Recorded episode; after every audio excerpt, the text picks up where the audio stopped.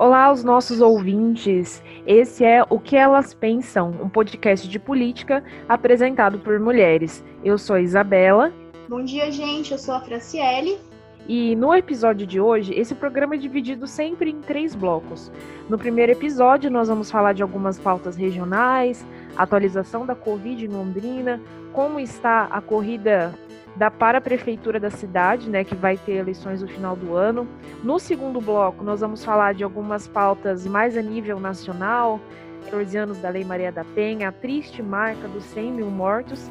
E no terceiro bloco, nós vamos falar de algumas questões um pouco mais amplas. Vamos falar do entregador de Valinhos, né, do Matheus, e vamos falar também do Dia dos Pais. Estamos gravando aqui no dia 9 de agosto, que é um dia, dia né, que é comemorada essa data comercial, mas que diz muito sobre várias questões culturais na nossa sociedade. Vamos com a gente? Vambora! Eu que também gostaria de iniciar cumprimentando né, todos os pais por esse dia, e aí pensando os pais enquanto diferentes gêneros, laços, identidades sexuais, é, queria desejar um feliz dia e que esse dia não seja, né, o Dia dos Pais não seja visto só como um dia, né? E ver seja visto como todos os dias e pensar qual que é essa relevância da paternidade, né, na vida das pessoas e nesse aspecto cultural mesmo que você coloca, né, Isa? Dá pra gente Com pensar a, a, construção dessa masculinidade e repensar muita coisa que, que tá envolto nisso. Mas aí a gente volta nesse assunto mais pra frente. Bem, Vamos voltar sim, porque é, um, é, uma, é uma questão bastante importante. Só antes da gente entrar na, na, na nossa primeira pauta, é, eu queria comentar alguns dados, algumas estatísticas do nosso podcast. A gente tá é, faz um mês, né, agora que a gente está com esse programa, o que elas pensam, e eu fiquei, eu fiquei muito surpresa, mas feliz, de uma forma feliz, né, de ver que a grande maioria dos nossos ouvintes são mulheres. É, na estatística do Anchor, que é o agregador que distribui para todas as plataformas, 68% dos nossos ouvintes são mulheres. E no nosso Instagram, que quem está ouvindo não seguiu a gente lá, corre que a gente posta coisa legal. É, 67% dos nossos seguidores são mulheres. Então, assim, estamos fazendo é, um programa de mulheres para mulheres. Sim, eu achei esse dado muito legal também porque reflete uma demanda, né? Porque se há interesse das mulheres, então acho que, que vem com aquilo que a gente conversa de que não é uma só vozes da nossa cabeça, né?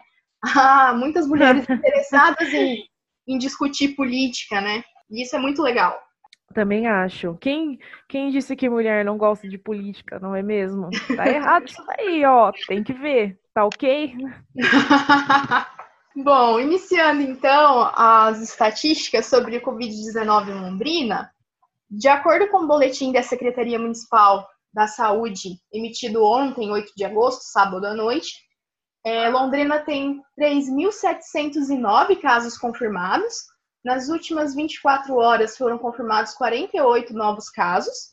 Desses 3.709, é, a cidade registra 3.343 pessoas curadas e tem atualmente 230 casos ativos, sendo que desses, 191 estão em isolamento domiciliar e 39 estão internados, a maioria em UTI. São 22 pacientes em UTI e 17 em enfermaria. Londrina também registra 131 óbitos, e a maioria dos casos permanece entre jovens, como nós comentamos é, em episódio anterior, com 20 a 39 anos. E a maioria também dos infectados em Londrina são mulheres. 55% é, é composto por, por mulheres.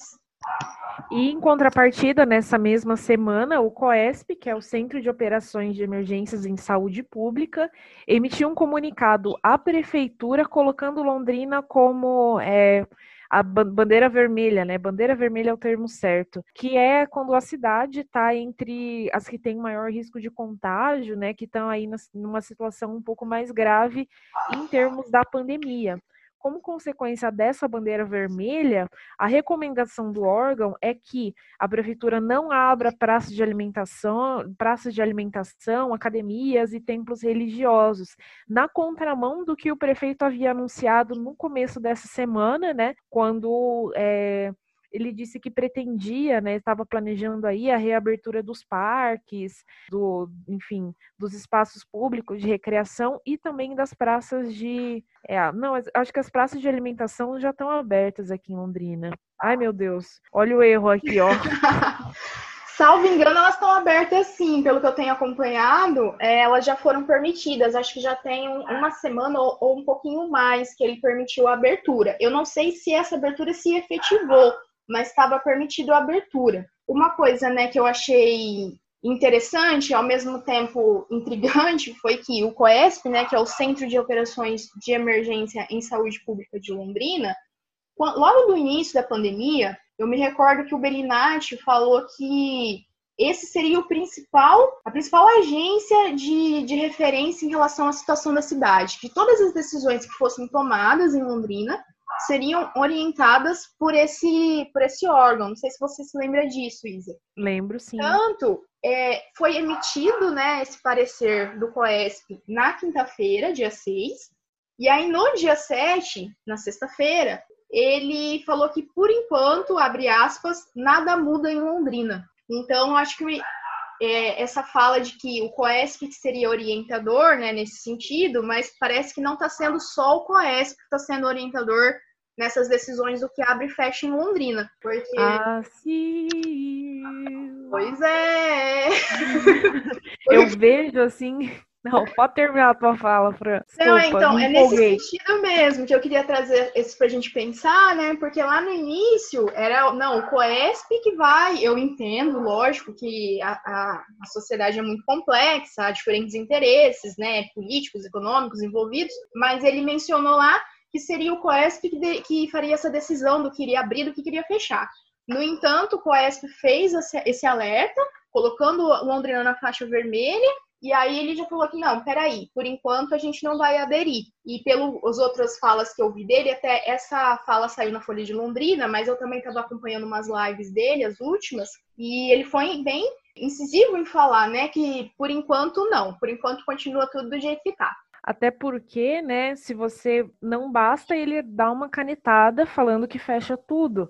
Ele também tem que ter assim um, um, uma, um poder que seja de, em termos de efetivo da Guarda Municipal ou da PM, né, que cumpra as determinações dele, e também tem que ter um capital político suficiente, forte o suficiente para que as pessoas cumpram a determinação dele, né?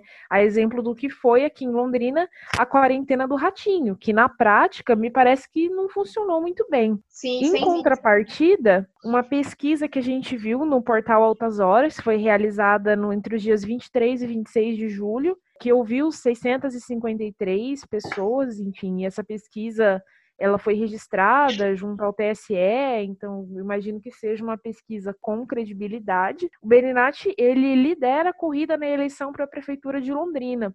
Então, assim, apesar de, com, enfim, respeitar e acreditar que em muitos aspectos o trabalho do Belinati tem sido bem feito, é bastante importante que a gente fique de olho nessa questão da popularidade dele na possibilidade da é, na, na, possibilidade dele ser candidato, né? Eu acredito que vai ser mesmo nas próximas eleições municipais, assim.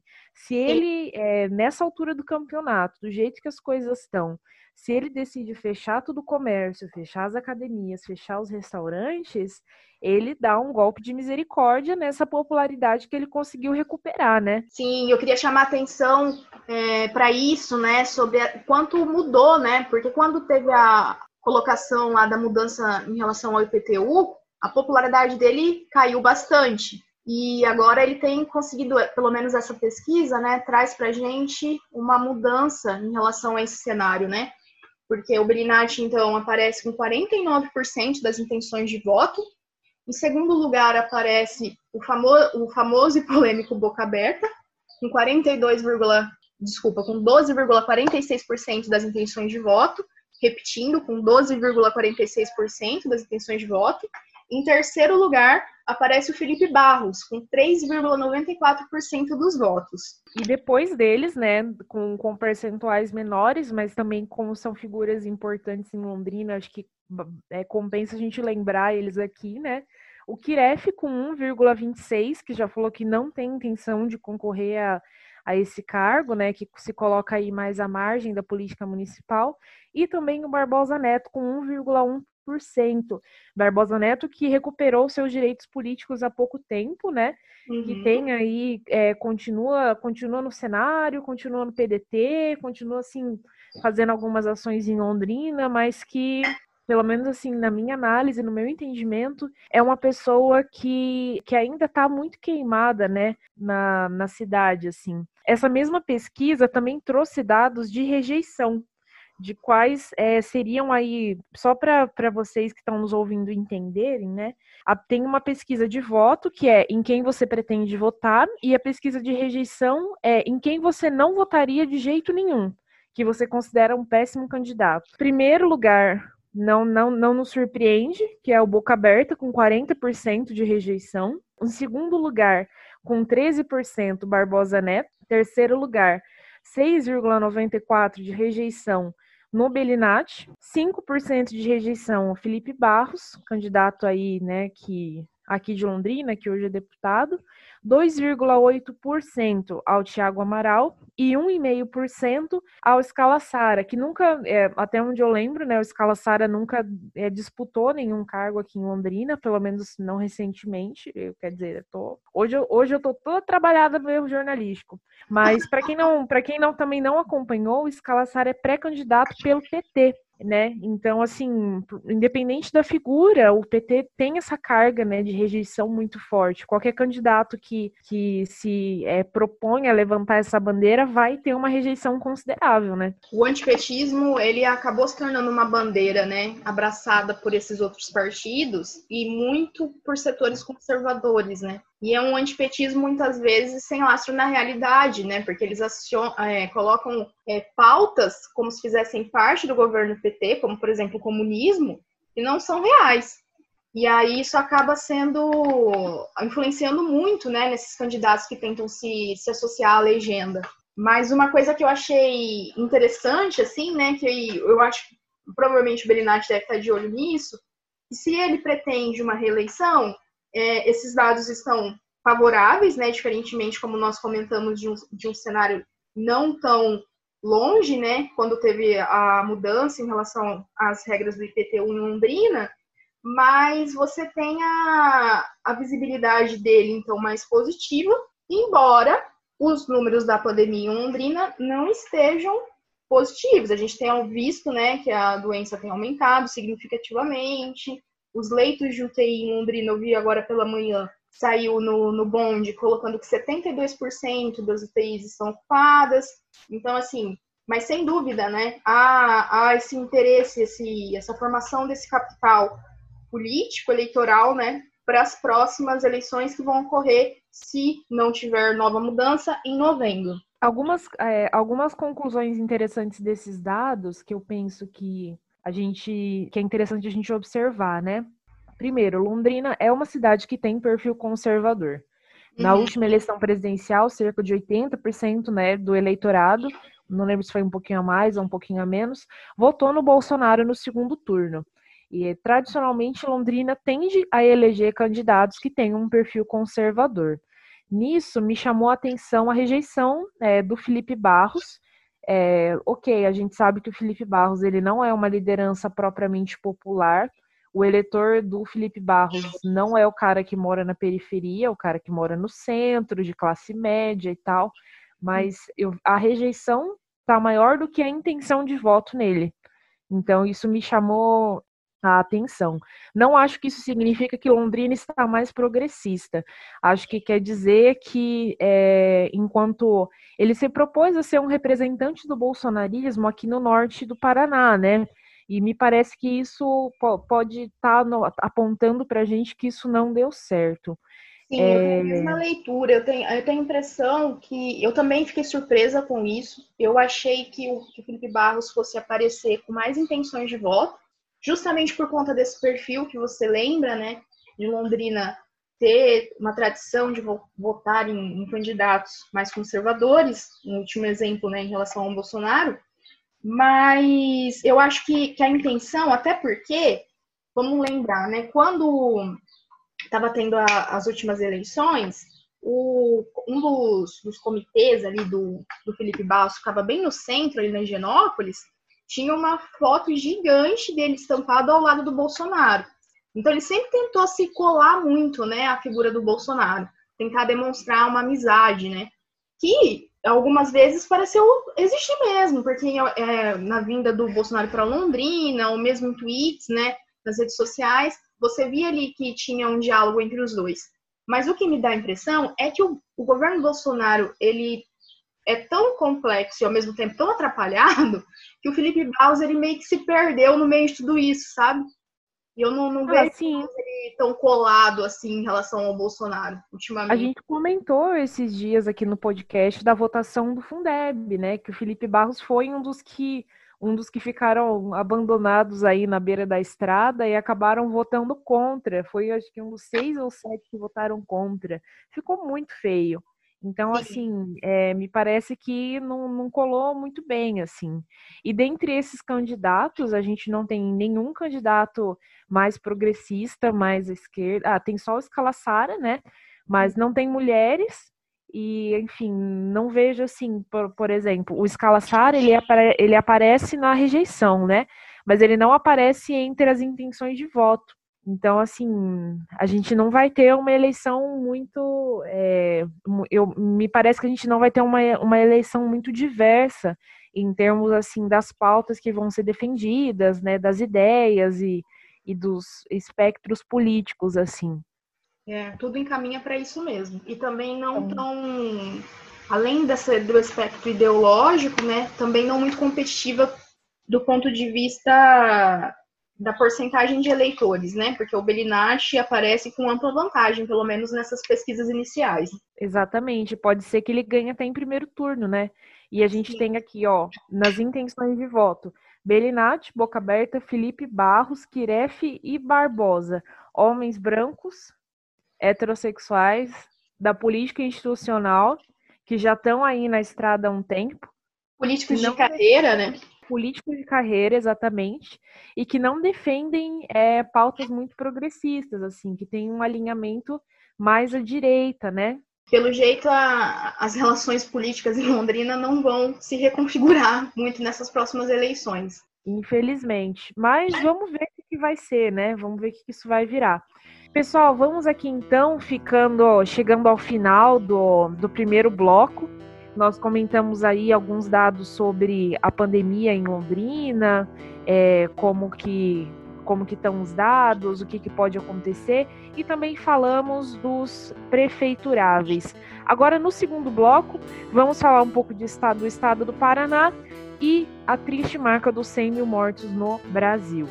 Vamos lá, então? Vamos.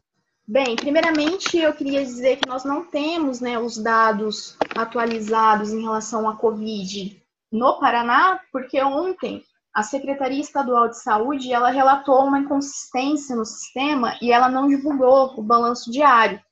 Então eu vou trazer aqui os dados referentes à sexta-feira, para a gente ter pelo menos uma ideia né, de como está a situação.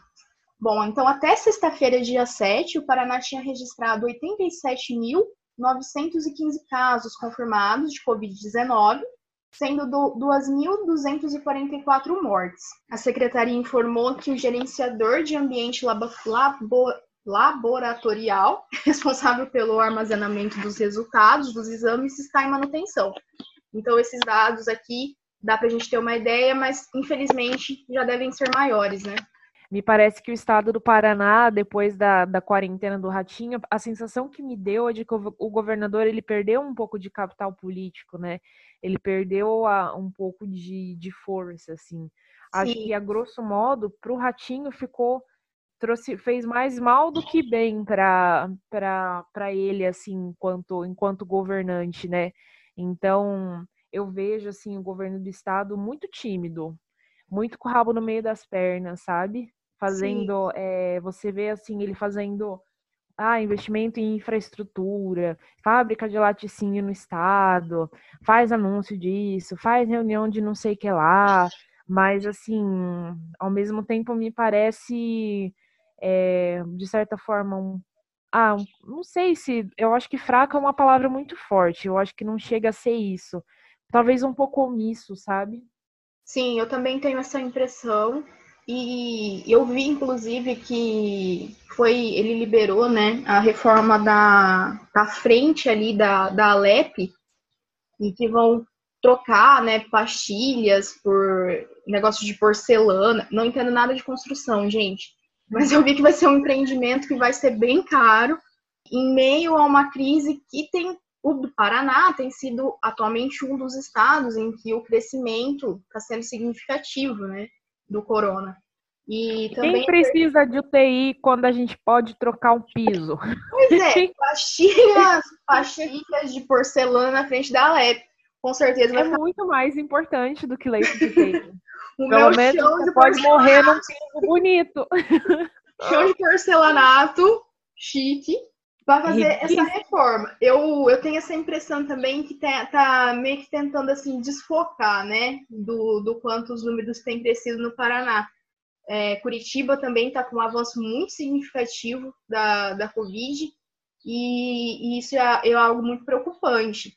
E aí eu queria também trazer, antes da gente passar para marca de 100 mortos, queria chamar a atenção para um, uma pesquisa que o Instituto Mirante, que é um observatório de recursos de direitos de iniciativa privada, que tem como objetivo fiscalizar o uso de recursos públicos e oferecer denúncias né, aos órgãos competentes, ele andou dando uma vasculhada aí nessa, nas contas do Paraná em relação à pandemia. E ele trouxe né, dados que vai muito reafirmar isso que a gente vem que a gente falou agora, Isa, que é o seguinte: segundo esse levantamento, lá no, no site que o governo do Paraná disponibiliza, ele coloca que foram gastos até agora 434 milhões de um fundo específico do combate ao coronavírus. Isso é a declaração do governo. No entanto, é, o Instituto Mirante fazendo essas correlações, esses levantamentos, inclusive se vocês procurarem no site Instituto Mirante, vocês vão ter esses dados mais detalhados. É, eles verificaram que, na verdade, desse recurso específico para o coronavírus, foram gastos 128,8 milhões, diferentemente do dado apresentado né, pelo governo de 434 milhões. E aí. Ou seja, quase um quarto, é, na verdade, um quarto do que foi falado pelo governo, né? Sim, e aí uma coisa intrigante é que, por outro lado, você vê a mobilização de recursos de outros fundos. Por exemplo, eles identificaram que foram gastos mais 102 milhões do Fundo de Combate à Pobreza. E também, além dos dados relacionados à Covid, dentre esse levantamento de gastos da doença, especificamente no Paraná, aparecem serviços que não têm é, correlação com o coronavírus, como, por exemplo, é, pagamento de gás de cozinha da Assembleia Legislativa, serviços de jardinagem de hospitais, então, é, esse dado é bem interessante porque eu acho que ele vai reafirmar aquilo que a gente estava falando, né? Que a impressão que dá é que meio que eles querem fazer de conta que o Paraná não está passando pela pandemia também, né? E não só isso, né? Um dos momentos, na minha leitura, um dos momentos até então mais preocupantes da pandemia no estado, né? E, e, também reforça uma tese que a gente já levantou em outros podcasts de que a quarentena do ratinho foi política. Foi Sim. uma reação às ações à ação civil pública que ele estava respondendo, né? Então, não, não mostra assim, uma preocupação real do Estado com o combate, com o combate à pandemia. E uma, uma questão assim é, que eu acho interessante da gente pontuar, né? Imagino que a maior parte dos nossos ouvintes é paranaense, de que eu acho que às vezes fica uma imagem para o resto do Brasil de que o Paraná seja um pouco tem uma coisa meio europeia, mais tipo adiantada, mais urbanizada, sendo que a realidade aqui é muito diversa, assim, a gente vive num estado que é muito ruralista, que é muito conservador, que é muito, que ainda é muito atrasado, assim, na defesa de direitos sociais, como saúde, educação, é, moradia, transporte público, né? Então, assim. E cujos movimentos né, sociais que tentam levantar essas bandeiras são extremamente violentados, né? A gente não pode esquecer do 29 de abril, professores né, lutando pela, não era nem pela aquisição de novos direitos, pela manutenção de direitos, o quanto eles foram violentados, não só professores, né, mas é que ali estava em relação à educação, professores, estudantes, o quanto foi aquilo foi uma extremamente trágico e marcou muito, né? Porque também não é a primeira vez que acontece isso no estado. Né? Pois é, eu estava lá dia 29 de abril. Eu não então, fui. mas eu ia, mas não fui. Olha lá, em Fran, quase a gente ia se encontrar sem se conhecer naquela época. Levando bala de borracha. Exatamente. E em contrapartida, também a, a gente não pode dizer que o governo do estado está sozinho na inércia. A gente tem aí o nosso governo federal também patinando, tomando ações aí que são, no mínimo, incoerentes, né? É, a gente teve várias declarações contraditórias, falando que o auxílio emergencial o Guedes, o Bolsonaro, falando que o auxílio emergencial não poderia ser mantido por mais muito tempo.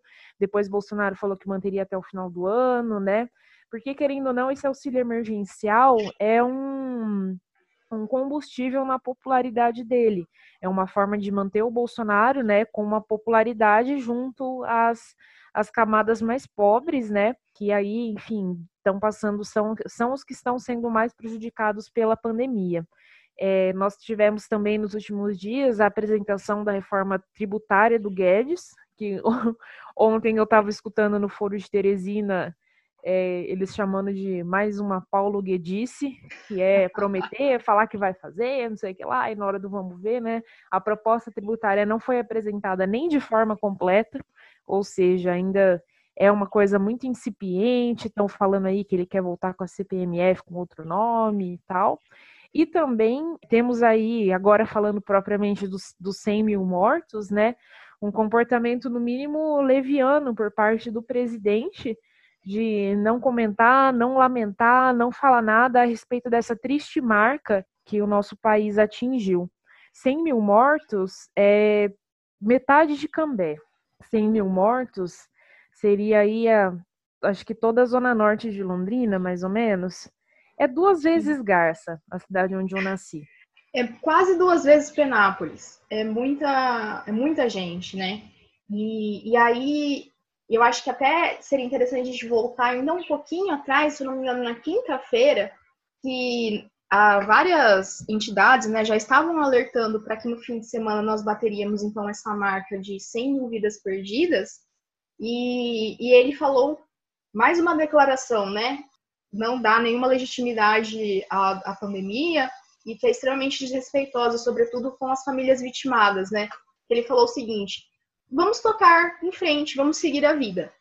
No entanto, ontem o Brasil completou seis meses, né, de, de pandemia e com 100 mil vidas perdidas, detalhe, né? Esses dados são de acordo com o Ministério da Saúde, mas pelo que também indicam pesquisadores de diversas partes do mundo, provavelmente há subnotificação nesses números, né?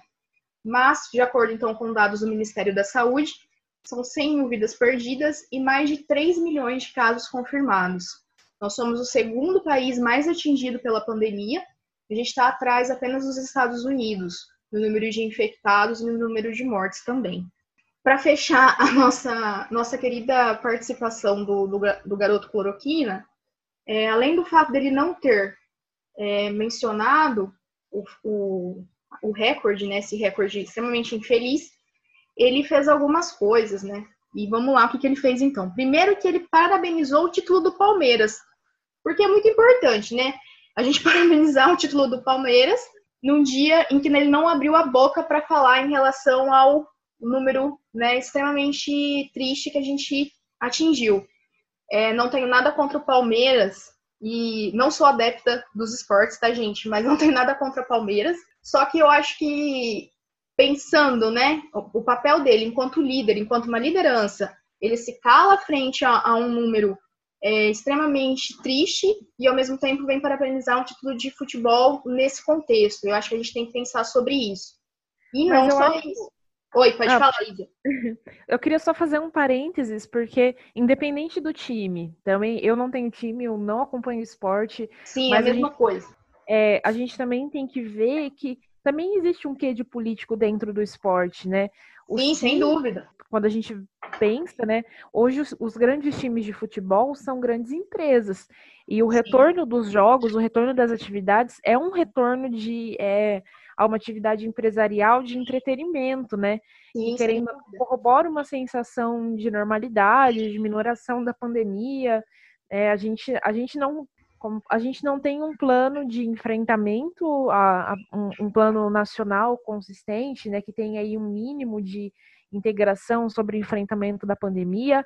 É, vários estados estão querendo reabrir as escolas também de um jeito super desorganizado, mas o nosso futebol tá rolando, sabe? Então, Sim. existe um quê de político também no retorno do futebol. Até porque a gente não, também não pode esquecer que o Palmeiras estava jogando contra o Corinthians, né? E recentemente o Corinthians esteve envolvido, né, com declarações em relação ao Bolsonaro. O Corinthians ele tem uma, um segmento da torcida que se declara antifascista.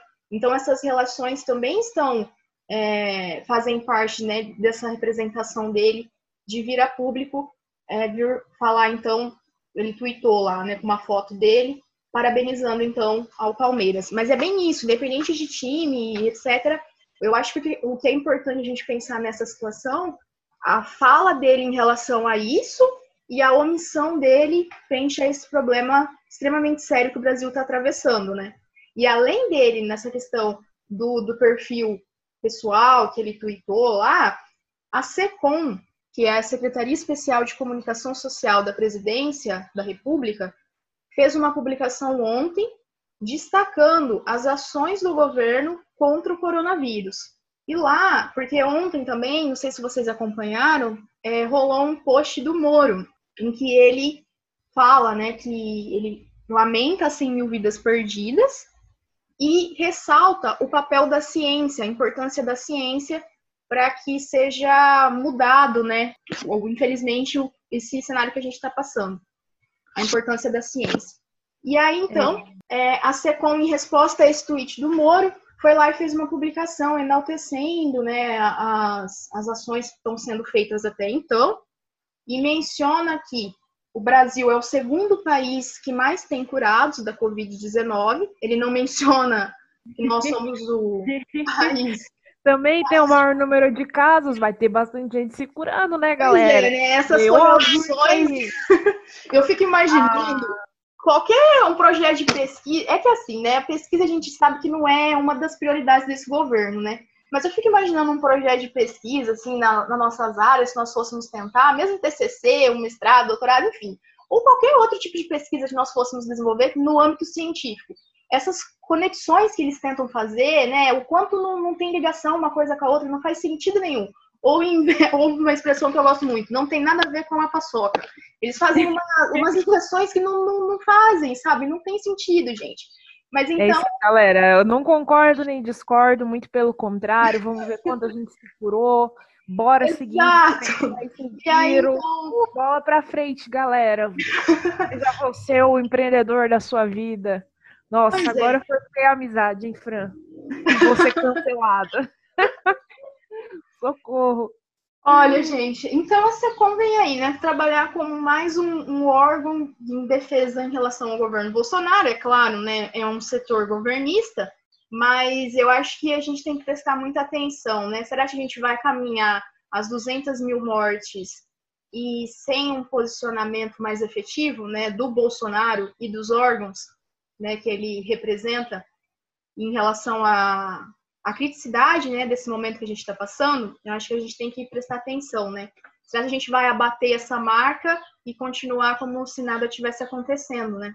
Um último assunto, antes da gente partir para o próximo bloco, é que nessa semana, no dia 7 de agosto, quem acompanhou os nossos stories no Instagram, né, é, viu que a gente pontuou por lá. Fez 14 anos de vigência da Lei Maria da Penha. Maria da Penha é uma farmacêutica que é, foi casada com um professor universitário, o nome dele Marco Antônio Heredira Viveiros, ele era acho que colombiano, e ela sofreu é, várias formas de violência é, doméstica, sendo que foram duas tentativas de homicídio. Em uma delas, ele simulou um assalto, e na outra, ele tentou eletrocutar a Maria da Penha é, dentro da banheira enquanto ela tomava banho ela ficou é, é, é para para oh meu Deus difícil paraplégica para isso obrigada Ela ficou para. Oh, gente, não vai sair essa palavra, mas vocês entenderam, né? Enfim. E o caso dela foi parar na, na Corte Interamericana de Direitos Humanos, que fez uma pressão né, para o Brasil para que fosse aprovada alguma legislação protetiva é, em face da violência de gênero. Com certeza a Lei Maria da Penha é extremamente importante, ela acredito que mudou a realidade, mudou a vida de muitas mulheres, porque antes da Lei Maria da Penha, né, que está valendo aí desde 2006, os casos de violência doméstica tramitavam na justiça criminal comum e tramitavam como qualquer outro crime. Então, por exemplo, seria uma tenta... o que ela passou, né? Seria uma tentativa de homicídio comum, uma lesão corporal, é... enfim. E a Lei Maria da Penha, ela é, coloca algumas condições especiais que seriam aí, é, que facilitam, né, para a mulher que foi vítima de violência, todo esse trâmite legal. Sim, eu acho que além dessa, dessa importância, né, dessa política pública e o quanto desdobramentos importantes também nós tivemos a partir dela, também gostaria de chamar a atenção para dados, né, que nesse, no dia em que a lei completou 14 anos, então a gente também identificou aumento, né, segundo a ONU Mulheres e também aí pensando a nível do Brasil, um levantamento do DISC 180 do Ministério da Mulher, da Família e dos Direitos Humanos, que o índice de violência doméstica durante a pandemia tem aumentado. Então, esses dados, né, em comparação a 2019, por exemplo, eu vou pegar o mais recente que eles liberaram, foi abril, em que, em comparação, então, a abril de 2019 e o abril desse ano, nós temos um aumento de 37,58% né, de denúncias em relação à violência doméstica. E aí, né, há vários fatores né, envolvendo a questão da, da necessidade do isolamento, é, é, intensificação do contato, e também fatores sociais, né, que aumentam a pressão, embora né, eu acho que a gente tem que tomar cuidado, porque que nem nessa pesquisa mesmo coloca, né, fatores como ansiedade, desemprego, realmente são fatores que estruturam né, as casas e não tem como passar despercebido disso. Mas eu acho também que a gente tem que tomar cuidado para que isso não seja visto como um fator é, no sentido de, de, patológico, sabe? Ah, então porque o homem está desempregado, ele vai agredir a mulher. É, eu acho que a gente tem que pensar com um pouco de calma em relação a isso e ver o quanto esse, essa realidade é extremamente complexa, né? Sim, porque a violência, a prática da violência doméstica é uma realidade cultural embora é, a lei ela é uma ferramenta jurídica, mas que vem depois, né? E ela tem o poder de moldar a realidade social, ela influencia, mas ela não tem o poder de mudar totalmente a cultura da sociedade. Então, existe uma relação de influência, mas não de supressão ou de alteração total. Quando vocês estiverem ouvindo né, esse podcast, a gente já vai ter publicado na nossa, nas nossas redes, mas é, tem um material bastante legal da Cauane Guerra, que é advogada, explicando, por exemplo, como que funciona a concessão de uma medida protetiva que graças à existência da Lei Maria da Penha, uma mulher que está sofrendo uma situação de violência pode conseguir, pode obter uma medida protetiva sem, é, sem mesmo ter necessidade de contratar um advogado. Enfim, é, a gente não tem muito que comemorar, né, com esses 14 anos da lei, mas é porque a, a violência continua comendo solta, né, a violência de gênero, mas ao mesmo tempo é, acho que é importante a gente ter esse olhar de que ainda bem que essa lei existe.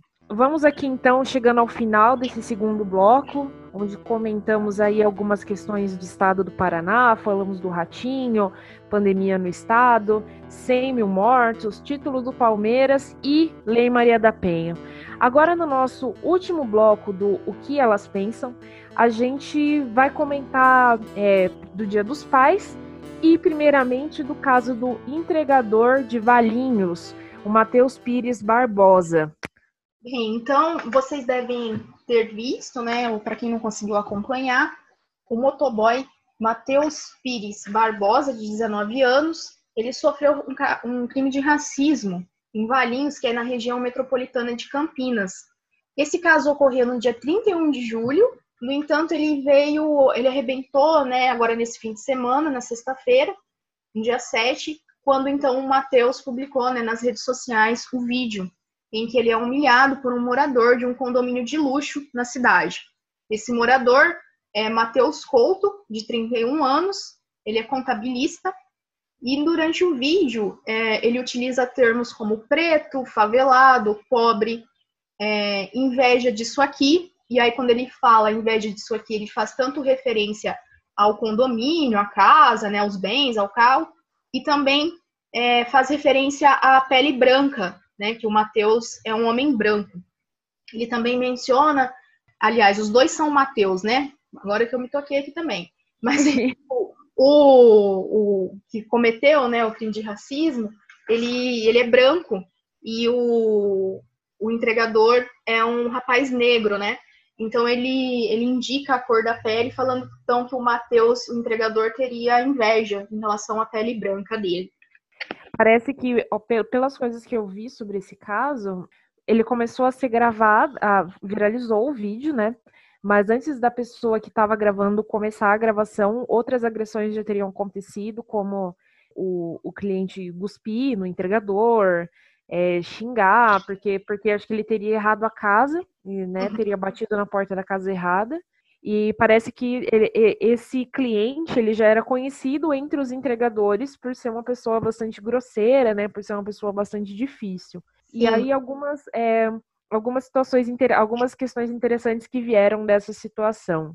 Eu vi uma, um, um cartoon muito legal, acho que é do Ribs, que tá lá, tipo, uh, é os Cavaleiros da. Tipo, parece assim, ó, os Cavaleiros do Apocalipse, né? É, você tem inveja da minha pele, aqui é Alphaville. Pois é. Engenheiro civil não, é, é, cidadão não, engenheiro civil melhor que você. E Exato. Tinha, lá, ah, o que a gente vê né, nessas relações é um preconceito, é o racismo, mas também um preconceito de classe que está associado né, ao, ao racismo. E até porque esse Matheus é, Couto, ele é filho do empresário Fernando Magalhães Couto, que é dono de três empresas que somadas possuem capital de 3 milhões.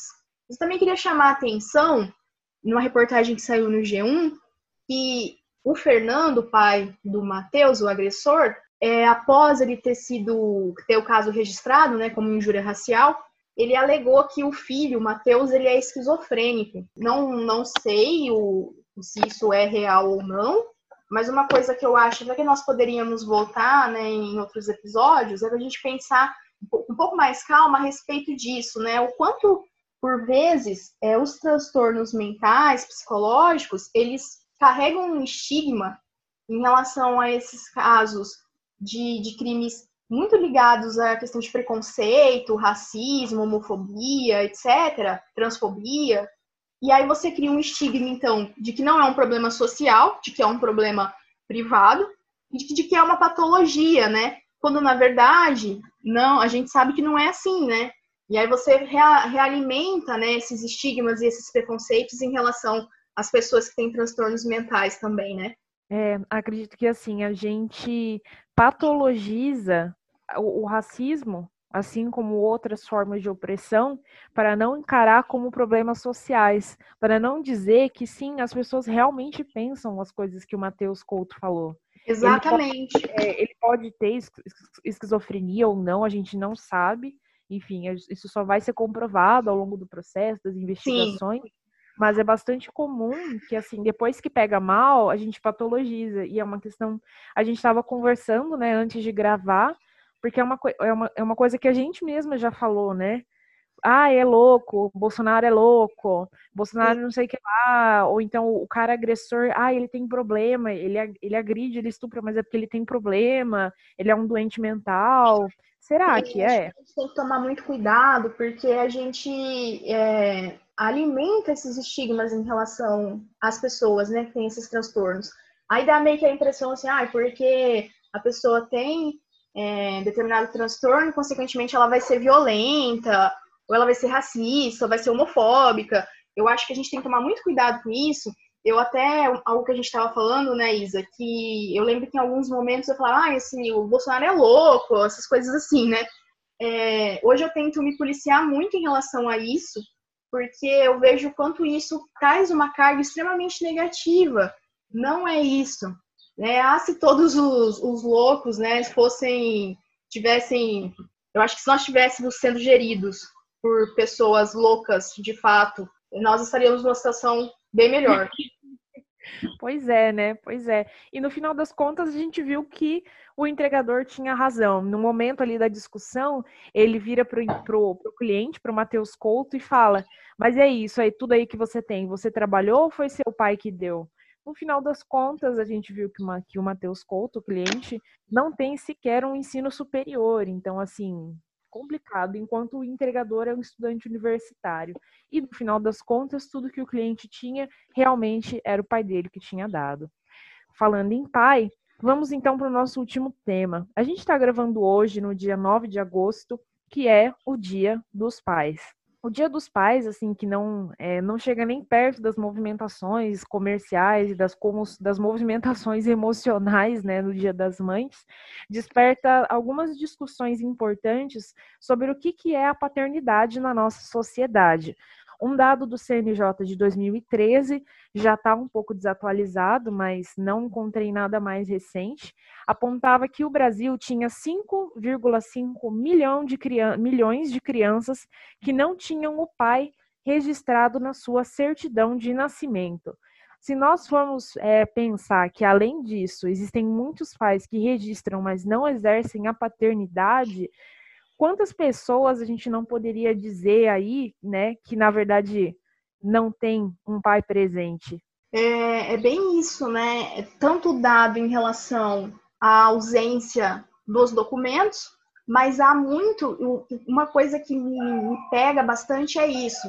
É que muitas vezes você tem lá o nome do documento, mas aquela paternidade de fato não é vivenciada.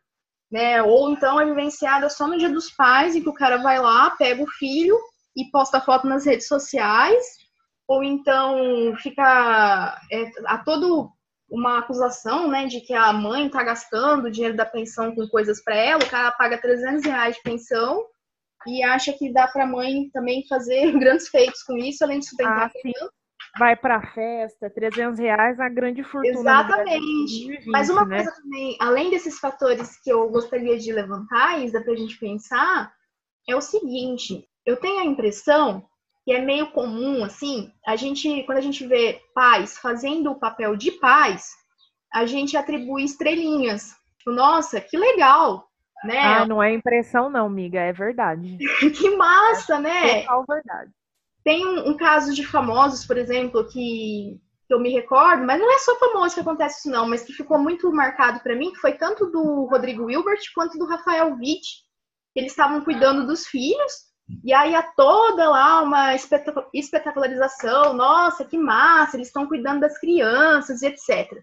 Eu acho que a gente tem que pensar com isso em relação bastante calma, porque o pai ele não tem que ajudar a cuidar da criança, ele não, ele não ajuda, porque se você parte do pressuposto que ele está ajudando, ele está fazendo algo que ele não deveria estar fazendo, que ele está fazendo, digamos assim, por benevolência. Não é por aí, né? O pai ele tem a responsabilidade de cuidar da criança como a mãe a responsabilidade é igualitária, né, dos dois nesses cuidados. Então, eu acho que a gente tem que pensar sobre isso, né? Qual que é o papel, como que tem sido vivenciada essa paternidade, até para a gente pensar relações que são reflexo disso, né? Como, por exemplo, a maioria dos cuidados ser responsabilidade das mães, os serviços domésticos por, também, né? Responsabilidade das mães. São várias questões que estão envoltas nisso tudo, né? Pois é, acho que a nossa sociedade precisa amadurecer muito ainda o que ela entende por paternidade, porque exatamente como você comentou, a nossa sociedade ainda concentra os deveres de cuidado, os deveres de educação, todos nas costas das mulheres. E o homem entra como é quase como que um coadjuvante nesse processo. Acho que a gente está numa geração que está vivendo certas mudanças ainda, que as coisas estão se invertendo, estão se alterando agora. Então, talvez aí daqui 15, 20 anos, se a gente sentar para conversar sobre esse assunto, a realidade seja outra. Mas é, eu vendo, assim, dos meus amigos mais próximos e tal, pais presentes, os pais que cumprem o seu papel de pai, são minoria, infelizmente. Eu tenho um pai presente que sempre foi, sempre participou da minha educação, sempre cuidou de mim e é, enfim, embora embora assim na letra dura isso seja o mínimo, é, eu sinto como um privilégio. sim, perto sim. do que a realidade social é. Eu não, não tive pai presente, eu fui criada pela minha mãe, e aí é até algo, né, também que está envolvido nisso, que a gente tem. Eu lembro que em anos. Hoje, na verdade, também eu, a cumprimentei pelo Dia dos Pais. E eu acho muito uhum. legal a gente reconhecer é, essas mães solo, mães que são responsáveis, mas ao mesmo tempo, é, eu acho que esse reconhecimento ele não pode vir acompanhado de uma romantização de que cabe à mulher ser pai e mãe quando o pai não se faz presente, porque ela, uhum. não essa não é a responsabilidade né, da mãe. A mãe é mãe e muitas vezes ela acaba também tomando o papel de pai, como a minha mãe, mas é por questão de, de ausência, né? De abandono em diferentes esferas econômicas. Foi por uma necessidade, não por uma Sim. escolha. Ser mãe, ser mãe solo, né? Não é uma, uma opção, é realmente uma necessidade, né? Que, que a história fez com, a, com essas mães. Então, eu acho legal a gente reconhecer, mas ao mesmo tempo não romantizar isso, como, nossa, falando, olha que massa, ela é pai e mãe. Não, mas por que, que ela é pai e mãe, né? A gente tem que pensar sobre isso. Exatamente, mas eu espero que, enfim, na nossa realidade, espero que daqui a uns anos a gente volte a falar sobre isso com outros olhos. O fato é que hoje, para alguns, é um dia de comemoração, mas para muitas pessoas, para as pessoas que não conheceram seus pais, que têm um registro, mas não têm uma presença, pais que foram embora, pais que abandonaram, constituíram outra família e nunca mais apareceram, pais que postam fotos de viagem, postam foto com a outra família, mas não pagam pensão.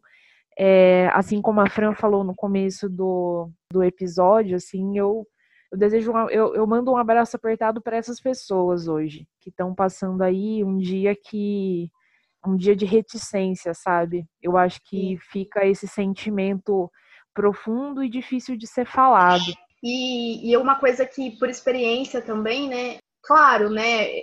A ter a figura de, de um pai, assim, como eu, eu vejo que nem nesse dia meus amigos, né, colocando nas redes sociais, com certeza deve ser uma experiência muito incrível.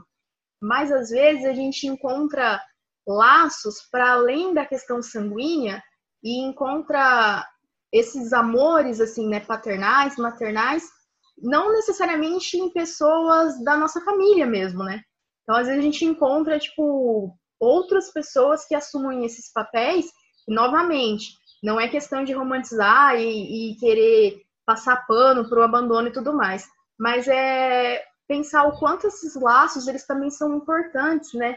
E se fortificam em relação a isso. Então, eu tive a sorte que eu não, não tive ao meu lado o acompanhamento do meu pai, né, biológico, mas eu, digamos assim, encontrei vários pais ao longo do, do caminho, em diferentes pessoas que foram me acolhendo, e o quanto isso foi extremamente significativo, né, para para construir a pessoa que eu estou tentando ser, né? Porque também, é, acho que também a gente também tem visto uma reconfiguração das famílias, né? Que a figura paterna não precisa ser necessariamente o pai heterossexual, cisgênero, Sim, até que porque a... e criou até o final da vida e tal. A maioria da, desses pais que eu me que eu me que eu me reporto são mulheres, né? Amigas, é, pessoas que, que vão fazendo esse acolhimento, né? E isso eu acho é. muito legal a gente observar isso também.